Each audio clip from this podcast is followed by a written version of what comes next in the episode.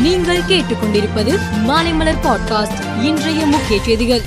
ஆசிய விளையாட்டுப் போட்டி இரண்டாயிரத்தி இருபத்தி மூன்றில் வெற்றி பெற்ற தமிழக வீரர் வீராங்கனைகளுக்கு ரொக்க பரிசு வழங்கும் நிகழ்ச்சி நடந்தது. அப்போது பேசிய முதல்வர் ஸ்டாலின் துறையின் அமைச்சர் ஒரு ஸ்டாராக இருப்பதால் துறையும் ஸ்டாராக விளங்கி வருகிறது. தேசிய அளவிலான கேலோ இந்திய விளையாட்டுப் போட்டிகள் தமிழகத்தில் நடைபெற உள்ளது என்றார். ஓய்வூதிய திட்டத்தை அமல்படுத்துதல் உட்பட பல்வேறு கோரிக்கைகளை வலியுறுத்தி தமிழ்நாடு தொடக்க கல்வி ஆசிரியர் இயக்கங்களின் கூட்டு நடவடிக்கை குழு சார்பில் சென்னையில் பதிமூன்றாம் தேதி போராட்டம் நடத்தப்படும் என அறிவித்தது. அமைச்சர் அன்பில் மகேஷ் பொய்யாமொழி நடத்திய பேச்சுவார்த்தையில் உடன்பாடு ஏற்பட்டதால் போராட்டம் வாபஸ் பெறப்பட்டது. இஸ்ரேலில் சிக்கியுள்ள இந்தியர்களை தாய்நாட்டுக்கு பத்திரமாக அழைத்து வருவதற்கான ஆபரேஷன் அஜய் என்ற திட்டத்தை மத்திய அரசு அறிவித்தது. இந்நிலையில் இஸ்ரேல் நாட்டில் சிக்கி தவித்த இருநூற்றி பனிரெண்டு இந்தியர்களுடன் தனி விமானம் இன்று காலை டெல்லி வந்தடைந்தது.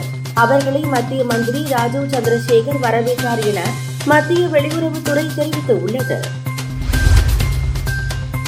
மத்திய பிரதேச மாநிலம் மண்ட்லா மாவட்டத்தில் காங்கிரஸ் தேர்தல் பிரச்சார பொதுக்கூட்டம் நடந்தது.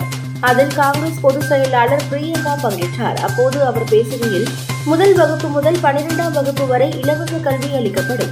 முதல் வகுப்பு முதல் பனிரெண்டாம் வகுப்பு படிக்கும் அனைத்து மாணவர்களுக்கும் ஊக்கத்தொகை வழங்கப்படும் என தெரிவித்தார். அமெரிக்க வெளியுறவு மந்திரி ஆண்டனி பிளிங்கன் நேற்று இஸ்ரேல் சென்றார். தலைநகர் டெல்லவனில் உள்ள ராணுவ அமைச்சகத்தில் பிரதமர் பெஞ்சமின் நேதன்யாகுவை சந்தித்து பேசினார்.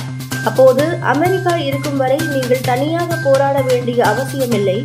இஸ்ரேல் மீது தாக்குதல் நடத்தினால் நாங்கள் பார்த்து கொண்டு இருக்க மாட்டோம் என்றார்.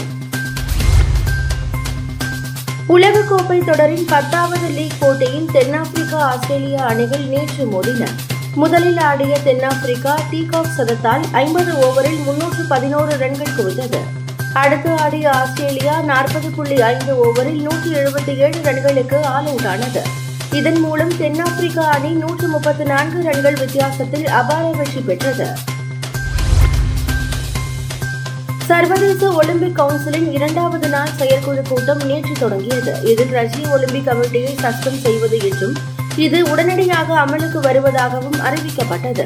கிழக்கு உக்ரைன் பிராந்தியங்களில் உள்ள நாடுகளை தங்களுடன் இணைப்பது ஒலிம்பிக் சாசனத்தை மீறிய செயல் என்பதால் ரஷ்ய ஒலிம்பிக் சங்கம் தடைக்கு ஆளானது. மேலும் செய்திகளுக்கு மாலை மலர் பாட்காஸ்டை பாருங்கள்.